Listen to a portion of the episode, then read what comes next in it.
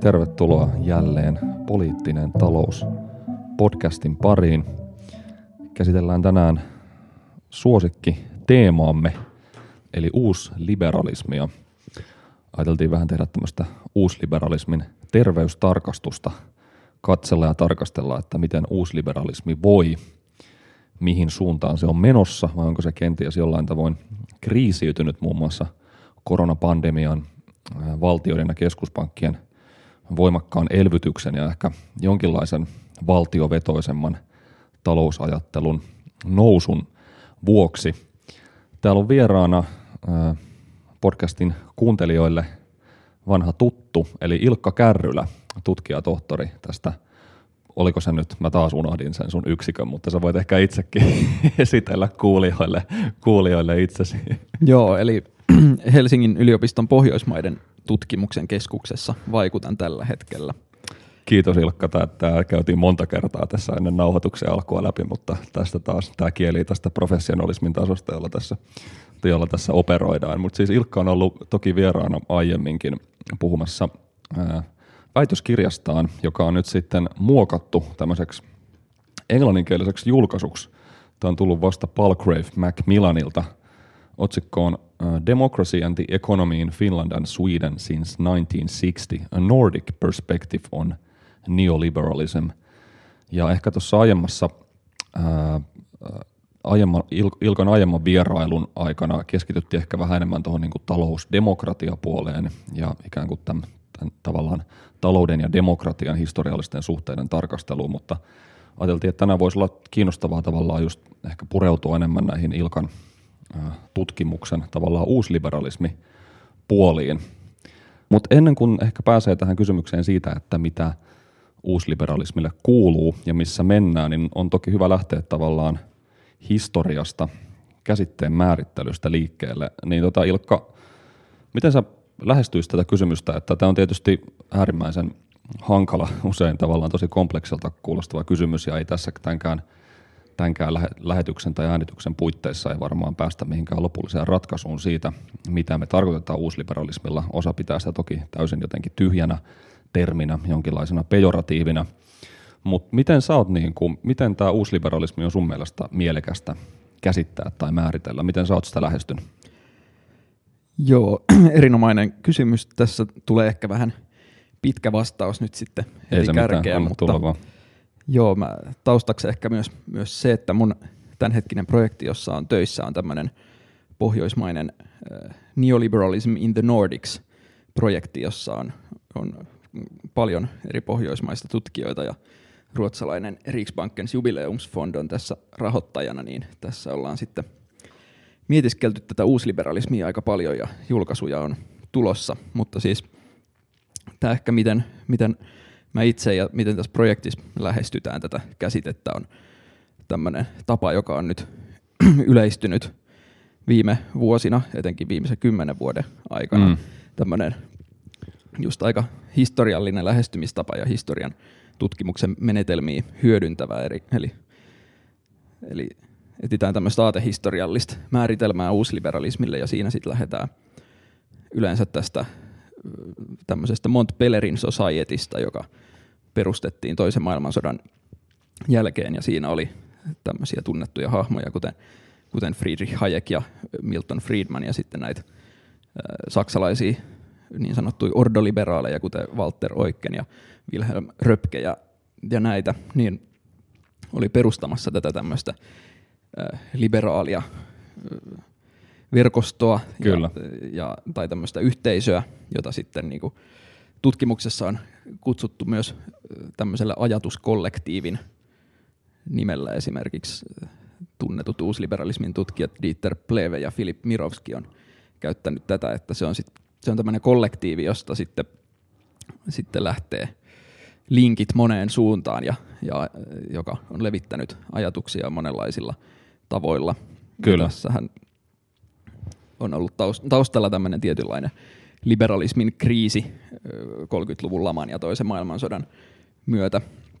Ja sitten liberaalit ajattelijat halusivat uudistaa liberalismia ja se alkoi jo, jo siinä 30-luvulla tämä eräänlainen projekti ja, ja sitten perustettiin toisen maailmansodan jälkeen tämä Montpellerin Society, ja sitten tästä niin kuin on lähdetty jäljittämään sitä, että millaisia ajatuksia tällä porukalla on ollut ja mi- miten ne näkyy, näkyy sitten erilaisissa ympäristöissä. Ja tosiaan nämä, tai monet heistä ainakin kutsuivat itseään ihan uusliberaaleiksi Kyllä. Jonkin, jonkin aikaa, tai ehdotti, ehdotti tätä tämän uudenlaisen liberalismin nimeksi, mutta sitten se kuitenkin aika nopeasti jäi pois käytöstä ja ruvettiin puhua esimerkiksi klassisesta liberalismista ja, tai pelkästä liberalismista.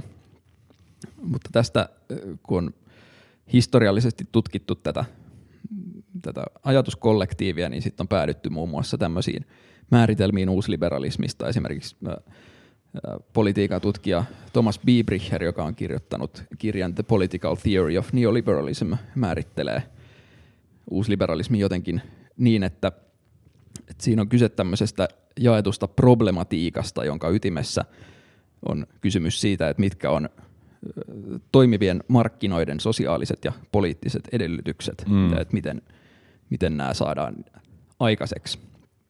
Miten saadaan semmoinen yhteiskunta, jossa markkinat toimii mahdollisimman hyvin ja mahdollisimman monilla elämänaloilla. Ja että taustaoletus siis on, että tämmöinen yhteiskunta on hyvä yhteiskunta, missä mm. markkinamekanismi on mahdollisimman mahdollisimman voimissaan. No sitten tämmöinen Niklas Ulseen historian tutkija, joka on myös tässä meidän projektissa mukana, niin on omassa määritelmässään huomioinut myös nämä toimijat, eli hän on määritellyt tähän tapaan uusliberalismin, että se on tuote tämmöisistä prosesseista, joissa itseään liberaaleiksi kutsuvat henkilöt tai liberaaleiksi itsensä mieltävät pyrkii uudistamaan liberalismia ideologiana ja sitten tähän ideologiaan kuuluu se, että tavoitellaan vapaisiin markkinoihin ja yksilönvapauteen perustuvaa yhteiskuntajärjestelmää. Kyllä. No Sitten sit on vielä tämä Filip Mirovski on esittänyt myös hyvin yksityiskohtaisen kriteeristön uusliberalismille tai just tälle, tälle Montpellerin Society lähtöiselle uusliberalismille. Et siinä on just nämä samat asiat, että markkinoiden – keskeisyys informaation käsittelymekanismina, tämä Hajekin ajatus, että mm. parempi kuin mikään, mikään suunnittelija, että markkinat on täysin ylivoimainen tämmöisten monimutkaisten prosessien järjestämisessä ja ihmisten preferenssien järjestämisessä, koska kellään ei voi olla niistä varsinaisesti tietoa. Just näin. Ja sitten myös, myös keskeistä on tässä Miroskin määritelmässä se, että näiden uusliberaali, uusliberaalien mielestä tämä hyvä yhteiskunta ei synny spontaanisti, vaan se pitää rakentaa ja tällöin pitää sitten määritellä valtion roolia uudestaan, että valtio tukee sitä markkinoiden syntyä ja toimintaa sopivilla tavoilla. Ja sitten Mirovskilla on monia muita kriteerejä myös ollut, joista en ehkä tai kaikkia pidä ihan välttämättöminä, niin kuin tämmöinen demokratiavastaisuus muussa kuin tämmöisessä dollaria ääni mm, tyyppisessä mm, markkinademokratian muodossa tai sitten ehdoton vapaiden pääomaliikkeiden kannattaminen tai kritiikitön suhtautuminen yksityisiin yrityksiin, niin nämä on ehkä semmoisia asioita, mitä ei välttämättä tarvi esiintyä, jotta vois, voitaisiin todeta, että puhutaan uusliberalismista jossain tietyssä tapauksessa. Kyllä. No tuo demokratiapointti on, on kiinnostava ja sitä on tässäkin podcastissa aiemmin, aiemmin käsitelty ja se ei ehkä voisi myös, voisiko tavallaan ajatella, että enemmän kuin ehkä jonkinlaista demokratian vastaisuudesta, niin on usein myös kyse siitä demokratian tietynlaista kammitsoimisesta tai ikään kuin sulkemisesta tiettyjen yhteiskunnallisten kysymysten ratkaisemiseen, kun taas sitten just vaikkapa tämmöinen ikään kuin talouden, talouden sfääri on tietyllä tavalla sellainen, joka on sitten myös ikään kuin suojattava semmoiselta demokraattiselta impulssilta tai semmoiselta massamittaiselta poliittiselta päätöksenteolta. Voisiko sitä näinkin tavallaan hahmottaa tätä demokratiakäsitystä uusliberalismissa? Joo, juurikin näin, että se on ehkä, ehkä just eräänlainen hyvin rajoitettu demokratia, että perustuslailla sitten pitää rajata talous semmoiseksi, että siihen ei juurikaan päästä demokraattisesti puuttumaan tai markkinoiden toimintaan tai yksityisomistukseen. Mm, kyllä. Tota, toi oli mun mielestä tosi hyvä toi, toi pointti, jonka sä nostit, ton, oliko se tuon Thomas Biebricherin yhteydessä, että sitä voi tavallaan tarkastella tällaisena problematiikkana. Ja tällöinhän mun mielestä avautuu just se kiinnostava näkökulma uusliberalismiin, että kyse ei ole jonkinlaista tämmöisestä paluusta semmoiseen niin 1800-luvun niin laissez-faire liberalismin kultaiseen, kultaisiin vuosikymmeniin tai tällaisesta ajattelusta, vaan pikemminkin siitä, että miten, se, miten ne valtio ja muutkin instituutiot rakennetaan nimenomaan tällaista tota, markkina, markkina, kuin markkinaehtoista yhteiskuntaa tukemaan tai markkinoiden varassa toimivaa yhteiskuntaa tukemaan. Ja toi oli myös kiinnostava toi niin kuin sun ajallinen pointti, ja tästähän puhuttiin Timo Miettisen kanssa edellisessä lähetyksessä myös tästä just tästä niin kuin 30-luvun lopun Walter Lippmann kollokviosta, josta sitten kehkeytyi tämä Montpellerin Society, niin kuin tuossa kuvasit. Ja tässä tietysti jo niin kuin avasit tätä tavallaan uusliberalismin tällaista niin kuin ajallista taustaa, että minkälaiseen historialliseen suhdanteeseen tämä tota, kannattaa ajoittaa. Mutta tota, onko se sitten, niin kuin, miten sitten usein kuitenkin tuntuu siltä, että uusliberalismista kun puhutaan, niin lähdetään sitten liikkeelle vaikka 1970-luvusta ja tällaisen niin kuin tietynlaisen toisen maailmansodan jälkeisen yhteiskuntapoliittisen regiimin tai järjestelmän niin kuin romuttumisesta, niin miten sä tavallaan tätä niin kuin, tämä on ehkä vähän päällekkäinen jo ton kanssa, mitä sä äsken tai mitä mä sulta aiemmin kysyin, mutta miten sä tämä niin kuin ajallista kysymystä arvioit, että, että mihin, mihin se ikään kuin kannattaa ajoittaa historiallisesti se uusliberalismin nousu tai synty? Joo, no ehkä aatteen synty voidaan, voidaan ajoittaa just siinä 30-40-luvulle, vaikka tietysti se on vahvasti jatkumo aiemmasta liberalismista, mutta on kuitenkin jossain määrin mielekästä puhua tämmöisestä uudesta vaiheesta. Mm, kyllä. Että, että sitä nimenomaan haluttiin uudistaa, jotta, jotta liberalismi pääsisi taas voimiinsa myös niin kuin käytännön politiikassa. Ja sitten tämä, mitä, mitä 70-luvulla sitten tapahtui, oli, oli tämä, niin kuin, että, että näiden uusliberaalien ajatukset sai jalansijaa käytännön talouspolitiikassa länsimaissa, koska, koska taloudessa tuli ongelmia ja mm. aiempi talousajattelu ei näyttänyt pystyvän niin hyvin niihin vastaamaan, niin sitten, sitten tuli tilaa näille uusille ajatuksille, Kyllä. jotka oli odottanut siellä vuoroaan. Niinpä, niinpä. Tota, no minkälainen se oli, tai voisi ehkä lähteä vähän purkaasta kautta, että miten sitä, minkälainen tämä niin sanottu toisen maailmansodan jälkeinen systeemi tai regiimi ikään kuin oli, minkälainen tämä ehkä niin kuin keinesiläiseksi tai miksei vaikka sosiaalidemokraattiseksi kuvattu ikään kuin kompromissi työn ja pääoman välillä oli tällöin toisen maailmansodan jälkeen, että miten, miten se, niin kuin, minkälainen se sitten ainakin uusliberaali, uusliberaalien mielestä ja, ja ehkä noin laajemminkin jollain tavalla kriisiytynyt järjestelmä oli, millä tavalla sitä kannattaisi kuvata näin niin kuin, tämmöisenä regiiminä. Joo, no siinähän oli a- aivan keskeisenä tämä, tämä niin sanottu Bretton Woods valuuttajärjestelmä, joka luotiin siinä toisen maailmansodan jälkeen sitten, sitten toi sodan voittaja valtioiden neuvotteluissa.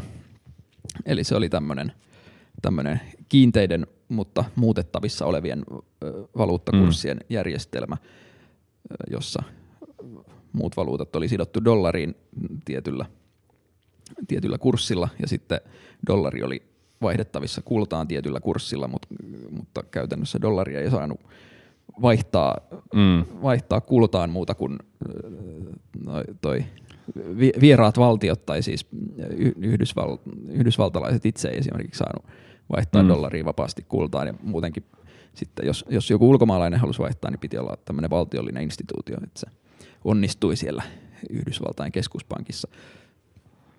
Mutta tämä, tällä siis haluttiin saada vakautta kansainväliseen talouteen ja maailmankauppaan ja sitten näitä valuuttakursseja tietysti sai sai myös muuttaa, piti pyytää IMFltä lupa, joka myös perustettiin siellä Bretton mm, Woodsissa, mm, eli kansainvälinen valuuttarahasto.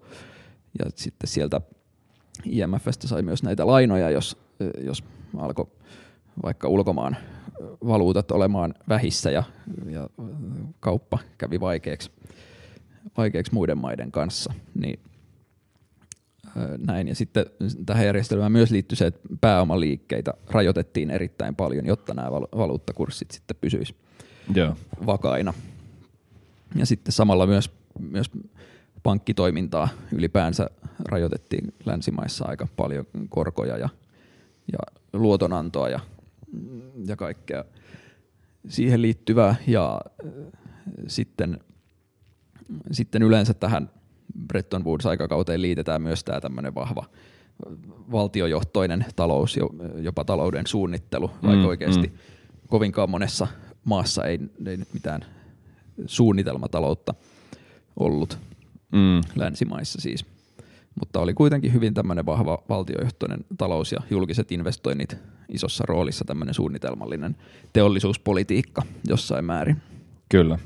Tämä on usein se tavallaan se periodi, jota on varmaan kuvattu tämmöisen jotenkin länsimaisen kapitalismin ikään kuin kultaisten vuosikymmenten ajaksi, miten sitä nyt tavallaan haluaa, haluaa kutsuakaan, että talouskasvu oli aika ripeätä, inflaatio pysyi vielä, pysyi vielä äh, kurissa ja tietysti tavallaan koko tämä ikään kuin tämmöinen toisen maailmansodan jälkeinen jälleenrakennus tavallaan oli tätä tukemassa, mutta minkälaisia ne oli sitten ne ongelmat, johon tämä johon tämä systeemi sitten alkoi siinä, alkoi siinä 70-luvulla, vai oliko kyse jo niin kuin aiemmin esiin tulleista ongelmista, jotka alkoi sitten pintautua, että minkälaiseen ongelmanippuun tämä tämmöinen keynesiläinen tavallaan tämä Bretton Woodsin ja tällaisen vahvan teollisuuspolitiikan varaan rakentunut systeemi ajautui?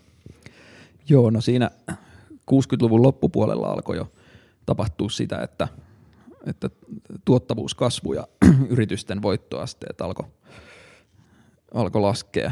Että siinä oli, kun oli saatu, saatu rakennemuutos länsimaissa valmiiksi, että ei ollut enää tämmöistä maaseudun ylijäämäväestöä, vaan oli, oli hyvin kehittynyttä teollisuutta ja jo, jo palvelu, palvelutkin laajentunut tosi paljon monissa maissa, niin mm. ei ollut enää tuottavuuskasvulle ihan samanlaisia edellytyksiä. Sitten toisaalta, kun kuitenkin tässä Bretton Woods-regimi aikana kansainvälistä kauppaa koko ajan vapautettiin asteittain, niin sitten myös kilpailu kiristyi, etenkin Japani oli, oli hyvin ö, voimakas sitten jo tässä 60-luvulla ja rupesi mm, viemään markkinoita tältä Kyllä. länsimaiselta teollisuustuotannolta, niin sen takia sitten alkoi nämä voittoasteet laskea länsimaista. Länsi-Saksa nyt pärjäsi erittäin hyvin, mutta muut, muut alkoi sitten olla ehkä pienissä vaikeuksissa, mm. vaikka niin kuin talouskasvu oli edelleen ripeää. Ja sitten toinen, mikä, mikä tapahtui, oli tämä tämmöisten harmaiden finanssimarkkinoiden synty kaikesta sääntelystä huolimatta, että kyllä pääoma sitten aina löytää keinoja kiertää sääntelyä, jos, jos tuntuu, että ei saada finanssispekulaatiolla tehtyä tarpeeksi voittoja ja sitten yksi iso tekijä tässä oli se, että äh, kun Yhdysvaltain vaihtotasen vajeen takia sitten Euroopassa oli tosi paljon dollareita äh, käytettävissä ja sitten syntyi nämä tämmöiset niin sanotut eurodollarimarkkinat ja mm. sitten Lontoon Citystä tuli siinä jo, jo aika varhaisessa vaiheessa tämmöinen tämmöinen finanssikeskus, jossa sitten myös tämä harmaa talous tai, tai tämmöiset tämmöiset vähän, vähän harmaat finanssimarkkinatkin sai tilaa.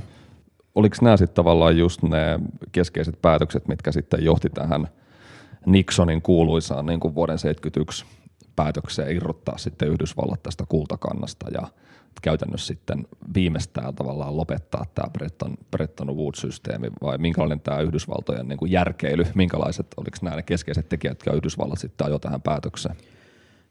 Joo, siinä se vaihto, tota se vaje oli, oli iso tekijä ja sitten pelättiin just tätä, että kun niitä dollareita oli niin, niin paljon muualla, että sitten jos, jos niitä ru, ruvetaan vaihtaa kultaan, niin sitten Yhdysvaltain kultavaranto hupenee mm. ja tämä näytti, näytti sen verran epätasapainoiselta tämä tilanne sitten Jenkkien mielestä, että, että Nixon sitten toki neuvon, neuvonantajiensa – vaikutuksesta, joihin kuuluu paljon uusliberaaleja Montpellerin Society jäseniä, niin, niin päätti lopettaa tämän dollarin vaihdettavuuden kultaa ja kelluttaa dollarin, mikä sitten lakkautti tämän kiinteiden kurssien valuuttajärjestelmän. Mm. Ja siitä tulikin sitten, sitten hyvin erilainen tilanne nopeasti, että tämä, tämä valuuttojen kelluttaminen jo pelkästään kiihdytti inflaatiota aika reippaasti.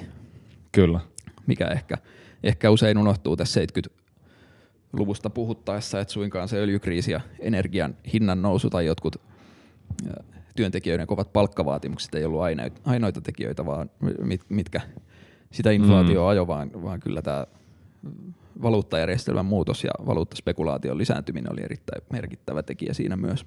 Mm. Kuitenkin ollut näin, että tavallaan tämä niinku inflaation ja tai tämä on ainakin ikään kuin tämä standardikertomus, jonka tavallaan itsekin on oppinut, että tämä inflaation ja sitten korkean työttömyyden tavallaan sama-aikainen esiintyminen oli kuitenkin sitten jonkinlainen ongelma tällaiselle siihen asti ehkä talouspoliittista ajattelua ja päätöksentekijöiden ja asiantuntijoiden talouspoliittista ajattelua hallinneelle tavallaan niin kuin keinesiläiselle makrotalouskehikolle vai, vai miten, sä, miten sä kuvaisit tätä? Oli jotkut osatellut, no, osannut kuvitella, että, että tällaistakin saattaa tapahtua, mutta sitten vaikeus oli just ehkä siinä, että miten, tai oli vaikea puuttua molempiin samanaikaisesti, että jos jos puututaan inflaatioon, niin työttömyys kasvaa entisestään, ja jos puututaan työttömyyteen mm. ekspansiivisella talouspolitiikalla, niin sitten pelättiin, että inflaatio saattaa kasvaa entisestään, mikä, mikä usein sitten kävikin. Että tämä, oli, tämä oli sitten tämmöinen talouspolitiikan iso dilemma kyllä. Kyllä, kyllä.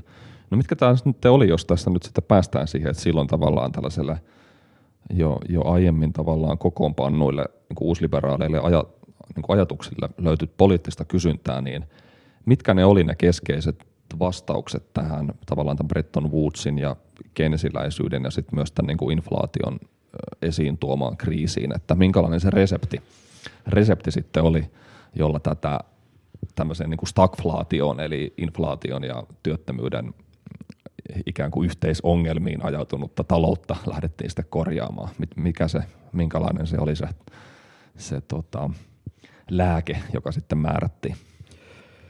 No se lääke oli oikeastaan se, että ensin pitää puuttua siihen inflaatioon, että ei pidä välittää siitä työttömyydestä mm. niin paljon. Ja nämä uus, uusliberaalit,han Friedman ja kumppanit olivat juurikin halunneet vapauttaa pääomaliikkeitä ja, ja siirtyä näihin kelluviin valuuttakursseihin.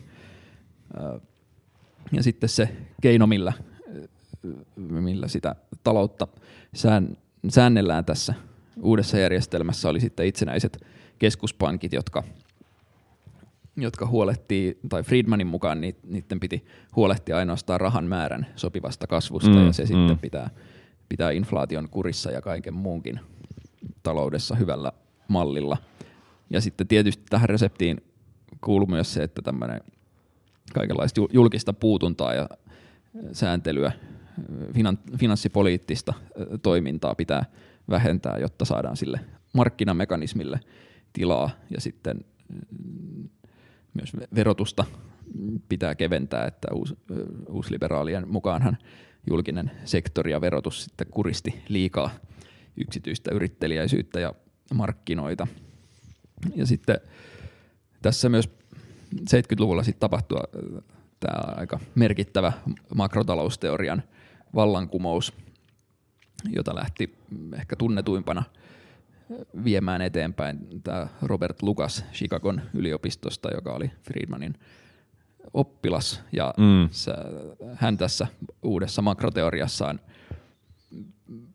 ikään kuin formalisoi tämmöisen ajatuksen, jonka Friedmankin oli esittänyt aikaisemmin, että että tämmöinen julkinen kysynnän sääntelypolitiikka, keynesiläinen Kyllä. politiikka on pitkällä aikavälillä tehotonta, koska toimijat ovat rationaalisia taloudessa ja, sit, ja ne ennakoi kaikki tämmöiset valtion toimet ja niistä seuraavan inflaatio- ja veronkorotukset ja sitten ne vähentää omia investointejaan ja taloudellista toimintaansa näitä vastaavasti ja kokonaiskysyntä ei silloin lisäännykään. Eli tässä oli täällä tuotiin makrotalousteoriaan tämä rationaalisten toimijoiden mikroperusta, toisin kuin tässä Keynesiläisessä ajattelussa tai tässä neoklassisessa synteesissä, joka siitä oli tehty. Eli, eli siinä oli niin kuin, mm. tämä ajatus, että mikrotasolla ja makrotasolla pätee erilaiset säännöt.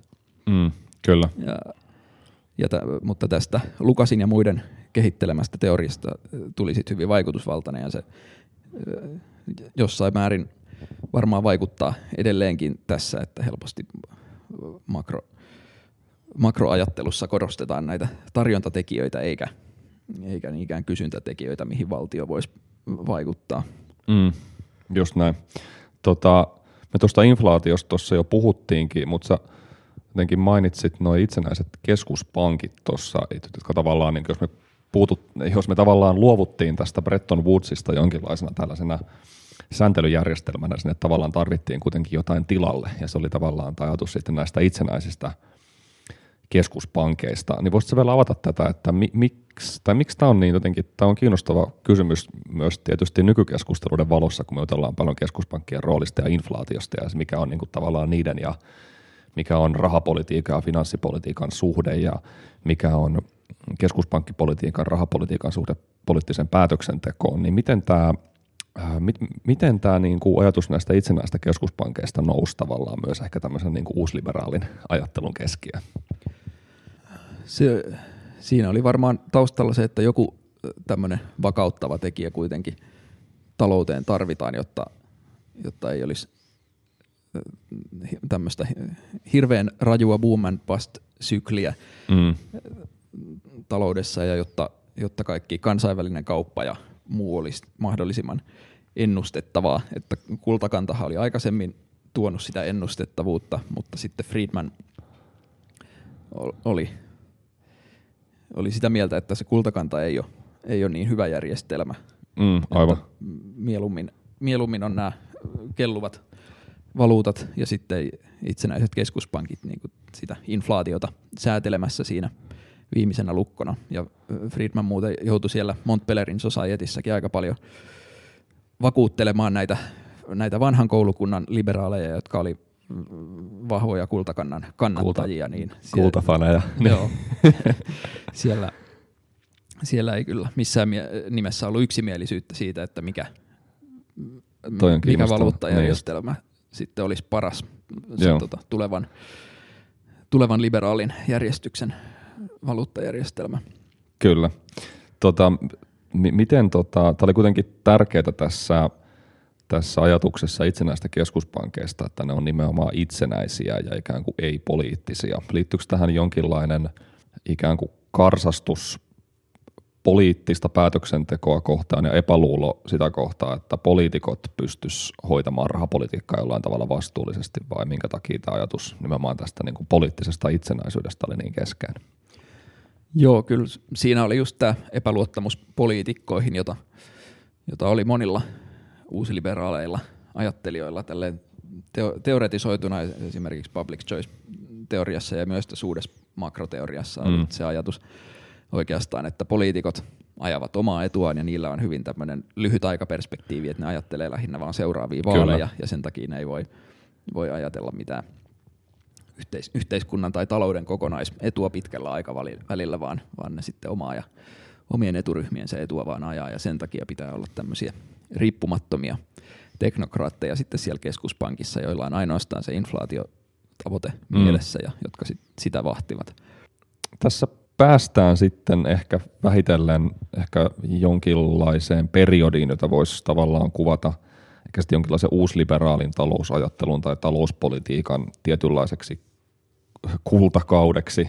Mä oon ehkä itse ajoittanut se joltain niin kuin 90-luvulta sitten ehkä tuonne niin kuin 2007 finanssikriisiin tai, äh, tai tavallaan näihin aikoihin, mutta miten sä niin kuin luonnehtisit tätä periodia, että mitkä – mitkä seikat tavallaan sitten niin luonnehti tätä, jos me ajatellaan, että uusliberaali vallankumous löi sitten tällaisen tämän keinsiläisen regiimin, niin mitkä, mitkä, mitkä seikat tätä, tätä tulevaa nousevaa, nousevaa järjestystä sitten niin kuin luonnehti? Joo, no siihen kuuluu tietysti tämä jo mainitut itsenäiset keskuspankit ja niiden inflaatiotavoitteet ja sitten kaupan ja finanssimarkkinoiden ja kaikkien pääomaliikkeiden vapauttaminen kansainvälisesti, mutta sitten siihen kuuluu myös nämä julkisen sektorin pienentäminen, verojen keventäminen, talouskuri, että julkinen sektori ei, ei kuluta liikaa, vaan mielellään budjetti on tasapainossa. Ja sitten työmarkkinoilla toi palkkamaltti tavoite ja työmarkkinoiden joustavoittaminen, että ei olisi niin, niin jäykkiä työehtosopimuksia ja muita säännöksiä, jotka, jotka sääntelee sitä, että miten työtä voi tehdä ja teettää. Ja, ja ehkä tota, niin toi ajoituskin on mielenkiintoinen kysymys, että mä oon itse ehkä ajatellut, että kyllä siinä 70-luvun jälkipuoliskolla tapahtui mm. jo tosi merkittäviä muutoksia jo, jo ennen, ennen kuuluisia Thatcherin ja mm, Reaganin mm. hallintoja tapahtui merkittäviä muutoksia ja sitten sit 80-luvun aikana Euroopassakin vapautettiin finanssimarkkinoita koko ajan enemmän, myös, myös Pohjoismaissa. Et Suomessa ja Ruotsissa siinä 80-luvun puolivälissä sitten tunnetuin, tunnetuin ylikuumenemisseurauksin. Mm, se on ihan totta, niin, että kyllähän varmaan niin kuin Yhdysvalloissa tavallaan jo jonkun niin kuin Jimmy Carterin presidenttiys oli tavallaan aika merkittävä vaikka siinä, että miten ikään kuin demokraattipuolue alkoi suhtautua talouspolitiikkaan. Mm. Joo, sen Carterin hallinto on tosiaan mielenkiintoinen, että sehän purki tosi paljon hintasääntelyä ja elinkeinosääntelyä ja, ja kaikenlaista ja sitten myös, myös äh, Carter nimitti tämän inflaatiohaukka Paul Volckerin keskuspankin johtoon ja, ja näin poispäin, että siinä oli, oli niin kuin kyllä selvästi paradigma muuttumassa jo siinä vaiheessa. Mm, kyllä.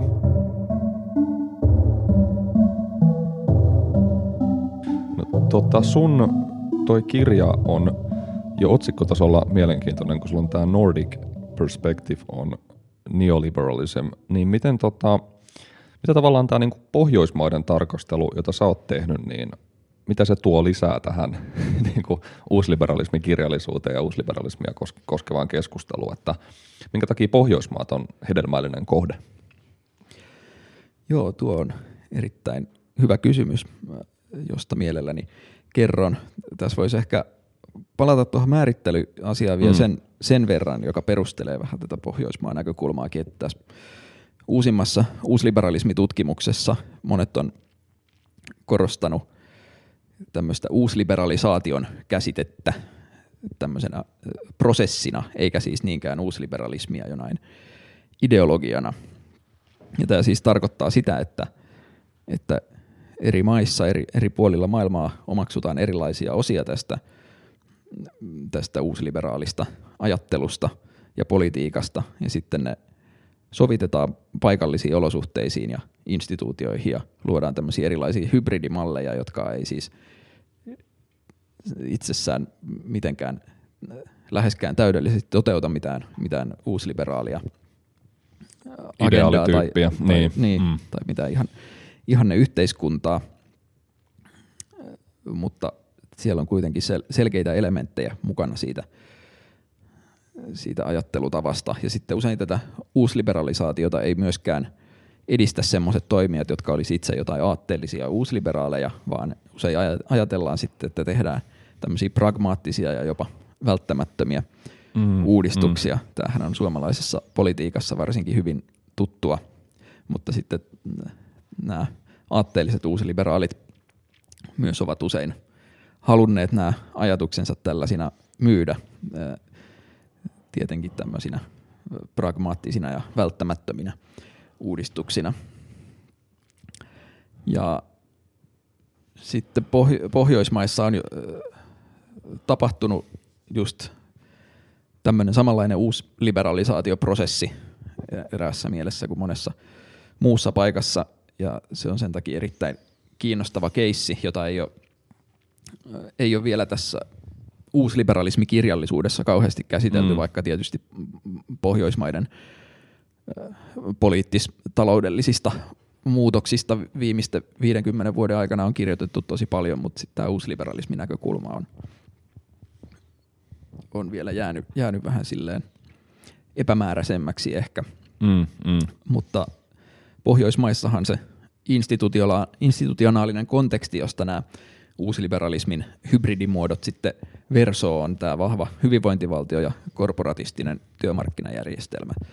Että kun usein tunnutaan pitävän sitä, että nämä on edelleen olemassa jonkunlaisena, jonkunlaisena todisteena siitä, että Pohjoismaissa ei mm. ole uusliberalismia, niin se on ehkä vähän puutteellinen näkökulma, koska oikeastaan sitä uusliberalisaatiota on juuri edistetty näiden instituutioiden puitteissa ja niiden, niiden kautta, ja sitten niitä on, niitä on muutettu sisältä käsin tämmöiseen markkinaehtoisempaan suuntaan, että kaikki nämä tunnetut, tunnetut kehityskulut, julkisen hallinnon uudistaminen, New, New Public Managementin keinoin, julkisten palveluiden ulkoistaminen, sosiaaliturvan velvoitteiden tiukentaminen ja työmarkkinoiden joustavoittaminen ja paikallisen sopimisen lisääminen yrityksissä, niin kaikki näitä voi oikeastaan tulkita tämmöisinä uus, uusliberalisaation ilmenemismuotoina. Mm. Tuo on hirveän kiinnostava pointti, että, että aina ei välttämättä kyse siitä, että täysin vaan ikään kuin hankkiudutaan jostain vanhoista instituutioista eroon, vaan just toi niiden, niiden tämmöinen muotoutuminen sieltä sisältä käsin voi olla tavallaan yhtä merkityksellistä ja just niin kuin tarjoaa tilaisuuden tarkastella sitä uusliberalismia tai, tai uusliberalisaatiota, niin kuin tuossa hyvin kuvasit, niin tämmöisenä hyvin niin kuin kontekstisidonnaisena ilmiönä. Tosi kiinnostava. Tota, no miten sitten kuitenkin tavallaan just sellainen niin kuin, pohjoismainen uusliberalismi on perinteisesti liitetty vaikka johonkin kolmannen tien sosiaalidemokratian ää, kaltaisiin käsitteisiin – mutta sitten kuitenkin moni niin kuin sosiaalidemokraattinen poliitikko, kuten vaikka Paavo Lipponen aikoinaan, niin on tavallaan kuitenkin kiistäneet tavallaan nämä väitteet siitä, että Suomessa olisi tehty jotain uusliberaalia politiikkaa. Että Lipponenhan on vaikka kuvannut suomalaista, uuslibera- suomalaista uusliberalismista kirjoittanutta professori Heikki Patomäkeä tämmöiseksi niin kuin johtavaksi suomalaiseksi anti-intellektuelliksi jossain, niin kuin, jossain töissään, että mistä tämä niin kuin, mistä tämmöinen, kertooko tämä vaan tästä sun niin kuin äskettäin kuomasta ilmiöstä tämmöinen kieltäminen tai, tai miten sä niin kuin ajattelet, että mistä tämmöinen suomalaisen uusliberalismin tai uusliberalisaation kieltäminen toisaalta kertoo? Joo, no kyllä se kertoo siitä, että että uusliberalismi on ollut enimmäkseen hyvin negatiivinen termi jo sieltä 70-luvulta mm, asti, eikä mm. kukaan halua samaistua siihen. Totta. Että sitähän demarit on, ei ehkä Suomessa niin paljon, mutta, mutta Ruotsissa 80-luvulla niin demarit käytti uusliberalismia nimenomaan semmoisena käsitteenä, mitä ne vastusti ja jolla ne leimas vastustajiaan, että tämä on niinku se, mitä noi, noi oikeistolaiset ajaa ja me halutaan pitää sosiaalisesta oikeudenmukaisuudesta ja hyvinvointivaltiosta kiinni, mm. mutta kuitenkin todellisuudessa sitä uudistettiin uusliberaaliin suuntaan. No joo, mutta kyllä tämä Demarien kolmas tiekin sopii hyvin just tämmöiseen tulkintaan, että, että uusliberalisaatiota edistää monet erilaiset toimijat, ja monia niistä ei varsinaisesti voi luonnehtia uusliberaaleiksi, vaan ne sitten ehkä menee, menee jotenkin virran mukana ja tapa, tapahtumien mukana ja yrittää luovia siellä ja miettiä, että mikä, mitkä on nyt ne parhaat päätökset, mm. joita kussakin tilanteessa voisi tehdä. Kyllä, kyllä. Tota, toi on kiinnostava toi keskustelu tuosta, että – milloin, missä vaiheessa ikään kuin uusliberalismista ja millaisten poliittisten tapahtumien myötä siitä on tullut tämmöinen pääasiassa nimenomaan negatiivinen termi, että voisi ehkä ajatella, että se varmaan liittyy siihen, että minkälaista, minkälaista politiikkaa on aikoinaan tehty uusliberalismin nimissä vaikka Etelä-Amerikassa, jos mietitään jotain niin kuin Pinochetin politiikkaa Chiilessä ja sitten tietysti niin kuin Reaganismin ja Thatcheriin liitetty uusliberalismi hirveän vahvasti, mutta – se on jännä, jännä tosiaan toi kehityskulku ikään kuin tällaisesta tavasta yrittää jotenkin elvyttää liberalismia, niin on tultu siihen, että uusliberalismi näyttäytyy ennen kaikkea tämmöisenä niin kuin haukkuma, haukkumasanana tai kriittisenä terminä, josta kaikki haluaa lähinnä irtisanoutua.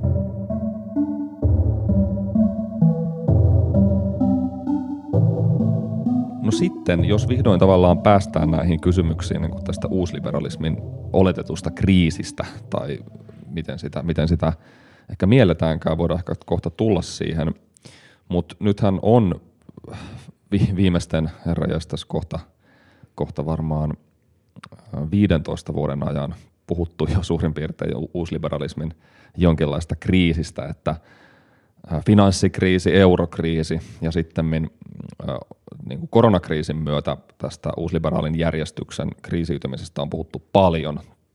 Että tämmöinen tavallaan tarve jonkinlaiselle valtiovetoiselle teollisuuspolitiikalle tunnustetaan niin Euroopassa kuin Yhdysvalloissakin. Ja sitten tietysti nyt valtioista ja keskuspankeista on tullut omilla elvytysohjelmillaan todella niin kuin aktiivisia talouspoliittisia toimijoita euroalueella on luovuttu näistä talouspolitiikan säännöistä ainakin väliaikaisesti. Nyt toki taas käydään poliittista vääntöä siitä, että millä aikataululla ja minkälaisiin sääntöihin tässä lopulta palataan. Ja sitten toisaalta taas tuntuu siltä, että tämmöinen valtioiden niin kuin keskuspankkirahoitus, alijäämärahoitus on osa tällaista niin kuin talouspolitiikan uutta, uutta todellisuutta. Mutta tästä jotenkin pääsee tietysti siihen kysymykseen, että no onko nyt sitten uusliberalismi kriisissä vai onko nämä kehityskulut jollain tavalla vielä selitettävissä niin kuin uusliberalismin sisältä käsin. Voisi ehkä esittää niin kuin tämmöisen karkean, karkean jaottelun kahdesta eri skenaariosta, jota mä oon niin kuin itse, itse tässä miettinyt. Et ensimmäinen on ehkä tämä, että et, et todellakin, että tällainen jotenkin ehkä just 90-luvulla, 2000-luvun alussa vielä kultakauttaan elänyt uusliberalismi on nyt jollain tavalla kriisiytynyt ja kriisiyty viimeistään ehkä tuossa sitten niin kuin finanssikriisin aikana – sitten se ruokki tavallaan tällaista kulttuurista ja taloudellista protektionismia peräänkuuluttanutta niin kuin populismia. Ja nyt sitten tavallaan reaktiona tähän niin kuin populismiin muun muassa sitten niin kuin Bidenin tämmöinen niin kes, keskusta-liberaali, keskusta-vasemmistolainen, miten sitä haluaa tulkitakaan, niin tämmöinen tämmöisen ikään kuin poliittisen sentrisminkin omaksuma vahva niin kuin elvyttävä linja sitten kieli ehkä jonkinlaisesta niin kuin uudesta normaalista, että tämmöisestä entistä valtiovetosemmasta liberaalista ajattelusta, joka sitten irtisanoutuu tämmöisistä niin kuin uusliberalismin perinteisistä opinkappaleista. Sitten ehkä toinen vaihtoehto on sitten tämä, että, että, että tavallaan, että tämä niin kuin, esimerkiksi nyt tämä, että keskuspankeista on tullut niin aktiivisia toimijoita, tavallaan kertoo vaan siitä, että, että uusliberalismissa on aina ollut kyse paitsi tästä niin kuin talouden tämmöisestä depolitisaatiosta, kuten tuossa aiemmin puhuttiinkin, niin myös siitä, että tavallaan tällaisten – teknokraattien ja muiden päättäjien äh, tämmöinen niin kuin ikään kuin hyvin verkostoitunut klikki voi tarvittaessa toimia hirveän tämmöisenä aktiivisena talouspolitiikan jotenkin aktivistiryhmänä ja jonkinlaisena palokuntana, että tavallaan on ollut aina vaan tämmöistä niin kuin lumetta tällainen tietty puhe jotenkin tämmöisestä markkinaehtoisuudesta, että tarvittaessa uusliberaalit pystyvät myös tämmöiseen hyvin niin kuin aktivistiseen talouspolitiikkaan. Sitten voisi ehkä ajatella, että tavallaan tämä talous ei ole kuitenkaan mitenkään merkittävästi politisoitunut, että tavallaan nämä kaikki päätökset on tehty ilman minkäänlaista julkista keskustelua tavallaan maailman keskuspankkiirien ja muiden tällaisten niin kuin finanssimarkkinoiden keskeisten toimijoiden eh, ikään kuin kesken. Vasemmisto ei myöskään saanut mitään merkittäviä poliittisia voittoja, vaan tavallaan nämä talouspolitiikan suunnanmuutoksetkin on tällaisia niin kuin teknokraattisia aikaansaannoksia. Ja ehkä mun mielestä kiinnostavasti nyt vaikka elvytystä on voitu tehdä, tehdä hirveän voimakkaasti, koska tavallaan se uusliberalismi on ollut aikoinaan niin onnistunutta, että tämä niin kuin järjestäytynyt työväki ei ole ollut lännessä läheskään samoissa voimissaan kuin menneinä vuosikymmeninä, vaan mikä on tavallaan luonut myös näillä keskuspankkeilla lisää pelitilaa elvyttävälle politiikalle, koska tätä inflaatiota ja näitä nousevia palkkavaatimuksia ei tarvitse pelätä. Niin miten tota Ilkka, jos me nyt tässä on tavallaan kaksi tällaista skenaariota, että okei, toisaalta uusliberalismi on kriisissä, ne perinteiset uusliberaalit instituutiot, jotka on pyrkinyt tavallaan sulkemaan sen talouden pois sieltä niin kuin demokratian politiikan kentältä, ne on ne rakoilee ja näistä säännöistä ja muista käydään keskustelua, mutta sitten on tämä tavallaan toinen tulkinta, että emme nyt, että mitään niin kuin merkittäviä tavallaan muutoksia ei ole poliittisessa voimasuhteessa tapahtunut, niin miten, tota, miten sä itse niin kuin mikä on sun, mikä on sun analyysi tästä tilanteesta tavallaan tämänkin, tämänkin pitkän niin sepustuksen pohjalta? Joo, no joo, kyllä eri, erittäin hyvät skenaariot ja molemmissa on, on ehkä jossain määrin perää, että tässä voisi ehkä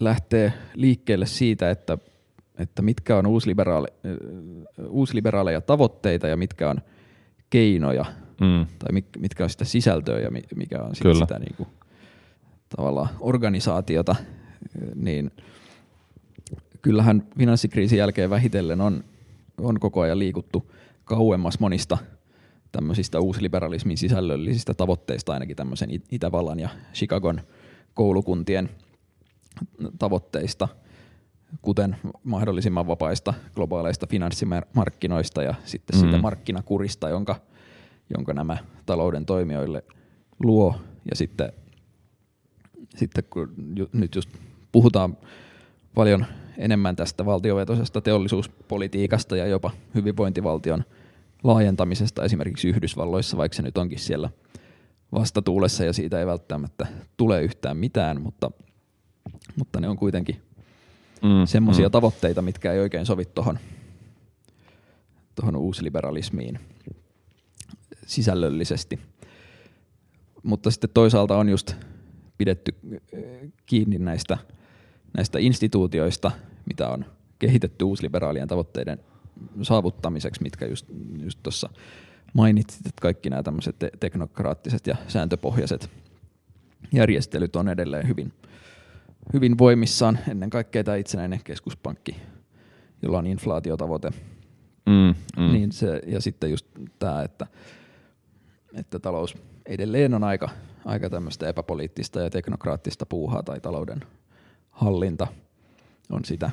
Et siinä, siinä mielessä tämmöinen osa uusliberalismia on, on vielä hyvin voimissaan, mutta on, onko siinäkin sit nähtävissä kuitenkin pientä murtumista, kun puhutaan esimerkiksi siitä, että keskuspankkien pitäisi ottaa ilmastotavoitteita myös mm, mm, huomioon, eikä, totta. eikä pelkästään hintavakaustavoitetta, niin pientä murtumaa ehkä on.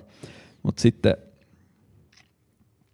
no jos, jos vielä lähdetään miettimään tätä kriisiä niin kuin siltä, siltä kannalta, että mikä on oikeasti se uusi, uusi liberaalin ajattelun ydin. Mä tykkään aina, aina miettiä tämän tunnetun poliittisten ideologioiden tutkijan Michael Friedenin tapaan sitä, että mikä on se ideologian ydin. Ja mm, jos me mm, ajatellaan, mm. että se on tämä, tämä markkinamekanismi yhteiskunnan järjestämisen mm. perustana, niin ehkä tässä on kuitenkin monilla, monilla nyt edelleen tavoitteena se, että voitaisiin palata siihen markkinamekanismiin, että, että tämä on ehkä jotain, jotain poikkeusaikaa. Mm, totta. Ja nyt tarvitaan ehkä vähän, vähän lisää puutuntaa, mutta sitten ennen pitkää pitää palata siihen, siihen mahdollisimman markkinavetoseen järjestelmään. Et ehkä tämä nollakorkoaikakin on, on ollut, ja tämä jatkuva hidas kasvu, joka on ollut jo finanssikriisistä alkaen oikeastaan, ja nyt koronan jälkeen on lähtenyt, lähtenyt sitten toi tietysti nopeampana mm. kuoppaa kuromaan umpeen, mutta, mutta tämä on ehkä ollut vähän semmoinen samanlainen musta joutsen monelle aikalaiselle, mikä se stagflaatio oli, oli 70-luvulla, ja sitten on ollut vaikea vaikea uskoa tai hyväksyä sitä, että nyt tarvittaisiin vahvempaa finanssipolitiikkaa, niin, kun, kun keskuspankkien toimet ei oikein tunnu riittävän, kun korkoja ei voi, ei voi kauheasti miinukselle laskea. Kyllä. Mutta tässä pitää huomioida, että Friedmanhan esimerkiksi osasi kuvitella tämmöisen tilanteen, jossa korkojen pitää olla jopa reippaasti miinuksella ja sitten kansalaisille toimittaa helikopterirahaa, jos, jos muu ei auta, jotta saadaan talouteen vauhtia. Kyllä. Tämmöisiinhän ei ole, ei ole uskallettu lähteä. Ei, ei ole lähdetty, vaikka tietysti muuten tätä on niin kuin nimenomaan jotenkin lubrikoitu ja voideltu tämmöisillä niin kuin käteis, käteisinjektioilla kyllä aika tietysti varsinkin Yhdysvalloissa, jos se ettenkään mm. tavallaan tällaista niin kuin, tällaista tavalla automaattisesti automaattisten vakauttajien kautta toimivaa sosiaaliturvaa siinä määrin kuin Suomessa, mutta, mutta tota, kät, käteisellä on pitänyt voidella tätä markkinaa ainakin aika lailla. Joo, no se on, se on totta, että toi Yhdysvaltojen koronaelvytys on kyllä ihan mielenkiintoinen koe ollut, mm. että se, en ole kauhean hyvin perehtynyt siihen, mutta tämä on kyllä tosi mielenkiintoista, että, että onko se oikeasti se koronaelvytys nyt tosiaan parantanut työvoiman neuvotteluasemaa niin paljon, että ne ei halua enää välttämättä lähteä, tai ainakin voivat hetken miettiä, että menevätkö sinne ravintolaan tai rekkakuskiksi mm. tai, tai johonkin Amazonin mm. varastolle töihin, että, että onko tämä työvoimapula, tai siis mm. riittävän halvan työvoiman pula siellä sitten pysyvämpi ilmiö, joka sitten myös ajaa inflaatiota. Hyvin kuvasit, tota, jotenkin jos mietitään sellaista niin kuin ydintä tässä ajattelussa, että okei, että se on tämä markkinamekanismi ja ehkä sitten jotenkin tämä niin kuin hinta, hintasignaali tässä. Jotenkin sehän niin kuin kiinnostavalla tavalla näkyy just vaikka kahdessa esimerkissä, että voi ajatella, että – keskustellaan taas paljon siitä, että minkälainen tämä niin kuin Euroopan talouskonstituution tulevaisuus on ja, ja, ja minkälaiseen kompromissiin tässä nyt sitten päästäänkään näiden niin kuin sääntöjen, sääntöjen osalta vaikka tulevien, tulevien neuvotteluiden ja ää, muiden, muiden tapaamisten myötä, niin kuitenkin ihan kiinnostavaa, että tavallaan moni just tuntuu kuitenkin haaveilevan siitä, että se olisi jälleen tämmöinen niin kuin nimenomaan markkinakuriin perustuva se järjestelmä. Ja tietysti se niin kuin, ja sehän jotenkin ei voi tällä hetkellä toteutua niin, että se vaan jotenkin spontaanisti tällä hetkellä ikään kuin syntyisi se markkinakuri, koska tämä todellisuus on tässä ympärillä muuttunut niin merkittävästi, että Euroopan keskuspankki käytännössä on, on lopettanut sen markkinakurin tavallaan eurovalta, ikään kuin euromaiden niin kuin korko, korkomarkkinoilla, mutta mut kuitenkin, ja nimenomaan kertoo niin kuin kiinnostavasti siitä, että jälleen näitä instituutioita tässä ympärillä olisi aktiivisesti muutettava siten, että se markkinakuri voisi toteutua siellä. Eikö se ole semmoinen aika niin kuin perustavalla tavalla jotenkin uusi, uusi liberaali ajatus kuitenkin.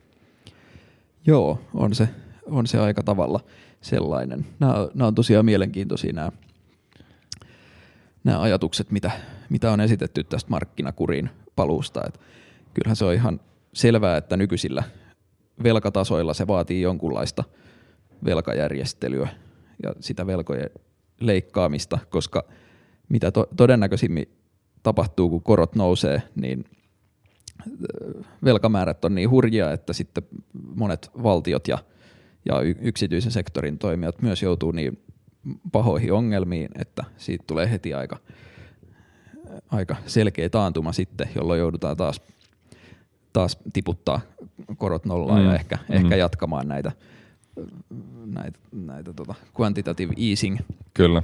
toimenpiteitä ja ollaan sitten taas siinä samassa tilanteessa, että, että jälleen kaukana markkinakurista. Niin, nimenomaan. Ja ehkä toinen tämmöinen niin kuin kiinnostavalla tavalla ajankohtainen keskustelu, joka tuli mieleen tässä, kun tähänkin lähetykseen valmistauduttiin ja vähän pohdittiin tätä, että missä tässä uusliberalismissa nyt mennään, niin on tietysti tavallaan tämä ilmastonmuutos ja se, että minkälaisia, minkälaisia mekanismeja tulisi tavallaan ottaa käyttöön tässä ilmastonmuutoksen vastaisessa taistelussa. Jotenkin tämä niin kuin jälleen ehkä kertoo siitä, että uusliberalismia ei kannata tarkastella ehkä minkälaisena tämmöisenä laissez-faire-ajatteluna tai jonkinlaisen niin kuin valtiollisen puutunnan tai instituutioiden puutteena, vaan nimenomaan äh, tämmöisen niin kuin markkinaehtoisen yhteiskunnan edellytysten suunnitteluna on just vaikka esimerkki siitä, että ajatellaan, että ilmastonmuutokseen pitäisi ennen kaikkea varautua sillä tavalla, että luodaan vaikka hiilidioksidille, hiilelle tämmöinen ikään kuin markkinamekanismi sinne erilaisten niin kuin kiintiöiden ja tavallaan tällaisten ää, niin kuin mekanismien ja päästökaupan kaltaisten mekanismien kautta, niin tämähän on jälleen tavallaan tullaan siihen, että mikä on jälleen se niin kuin uusliberaalin talousajattelun ydin tässä, että ne on kuitenkin sitten viime kädessä, ne, kun me rakennetaan oikeat instituutiot, niin on ne hintasignaalit, jotka jotka tavallaan tämänkin, tämän kaltaisen ongelman sitten ratkaisee ja allokoisi, pakottaa sitten niin kuin yritykset innovatiivisesti investoimaan sitten uusiutuvaa energiaa ja allokoimaan sen, sen tota, päätökset sitten järkevällä ja rationaalisella tavalla. Joo, tämä on, tämä on kyllä nyt erittäin iso ja tärkeä kysymys. Ja se on, on kieltämättä varsin uusliberaalilta vaikuttava ajatus tämä, tämä päästökauppa – mm. sinänsä on ihan avoin sille, tai, tai en, en sinänsä epäile sitä, että, että mm, se, kyllä. se niin kuin tälleen Voisi tie, toimia. Niin. niin. tai var, varmasti toimii, ja la, laskennallisesti se varmaan, varmaan on tehokkaampi ja tuhoaa vähemmän hyvinvointia niin. kuin tämmöinen mittava julkinen puutunta ja julkiset investoinnit niin, johonkin niin. vihreisiin teknologioihin, mutta sitten siinä ei oikein ehkä oteta huomioon sitä, että jos, jos nyt yhtäkkiä hiilipäästöjen hinnat nousee mm. hirveästi, niin että, että mitä se tekee sitten tavallisille kansalaisille ja miten sitä kompensoidaan ja miten sitten tämä poliittinen tyytymättömyys, joka siitä johtuu, niin miten se oikein käsitellään. Tämä oli kyllä just hyvä, hyvä tämä juttu, joka oli just Financial Timesissa, tai oliko ne nyt nämä Daniela Gabor ja Isabella Weber, jotka kyllä. kirjoitti, jonka molemmat luimme tämän jutun, että, että tästä niinku uhkaa uhkaa tästä hiilihinnoittelusta tulla tämmöistä uusliberaalia shokkiterapiaa jälleen etenkin, etenkin kehittyville maille, että, että hinnat vaan nousee ja sitten siihen pitää sopeutua eikä ole mitään pehmentäviä mekanismeja oikein. Että sitten kun miettii just tämmöisiä tämmöisten uudistusten sosiaalisia seurauksia, niin kyllä sitä rupeaa vähän vähän miettimään, että voisiko se semmoinen suun, suunnitelmallisempi ja enemmän jo, johonkin mm. julkisiin investointeihin mm. nojaava tiekin olla ihan järkevä. Joo, totta. Toi oli hirveän, hirveän kiinnostava toi teksti, just ajatus tuommoisesta niin kuin hiilishokkiterapiasta, niin kuin he taisivat Gabor ja Weberstä tuossa Financial Times jutussa kuvasivat, niin on hirveän kiinnostava ja niin kuin osuvasti ehkä tuo niin kuin yhden, yhden puolen tästä niin kuin päästökauppaajattelusta esiin, ja jolloin se rinnastuu nimenomaan tällaisiin niin kuin ennen kaikkea markkinaehtoisuuteen pakottamisen kautta sitten esiin tulevina tällaisina niin kuin rakenneshokkeina, johon sitten ei oikein muuta vaihtoehtoa kuin sitten tuskallisesti sopeutua. Se on hirveän, tai varmaan ne poliittiset väreilyt, jota tällainen, tällainen politiikka sitten pahimmillaan voi aiheuttaa, niin voi olla kyllä aika merkittäviä ja voisi tavallaan helppoa ajatella, että ei varmaan välttämättä mitenkään ainakaan paranna tämmöistä ilmastopäätösten legitimiteettiä pahimmillaan. Hmm. Joo, kyllähän se nyt Suomessakin jo näkee, että kun bensa alkaa pumpulla olla kaksi euroa litra, niin ihmisillä alkaa vähän puntti tutisee, että, että mitä kyllä, tehdään. Kyllä, kyllä. Mutta hei Ilkka, en tiedä päästiinkö vieläkään sopuun siitä, että onko uusliberalismi kriisissä vai, vai eletäänkö vain jonkinlaista uutta uusliberalismin vaihetta, mutta tosi kiinnostava keskustelu. Musta tuntuu, että tähän on hyvä, hyvä lopettaa näihin ajankohtaisiin aatoksiin. Kiitos tosi paljon haastattelusta ja tota, tule taas kolmannenkin kerran lähetykseen jossain vaiheessa. Joo, kiitos itsellesi. Ehdottomasti tulen, jos kutsu käytää. On aina, aina mukavaa olla täällä turisemassa. Kutsu varmasti käy Ilkka Kärrylä. Tosiaan kiitos paljon haastattelusta ja kiitos kaikille kuuntelijoille myös.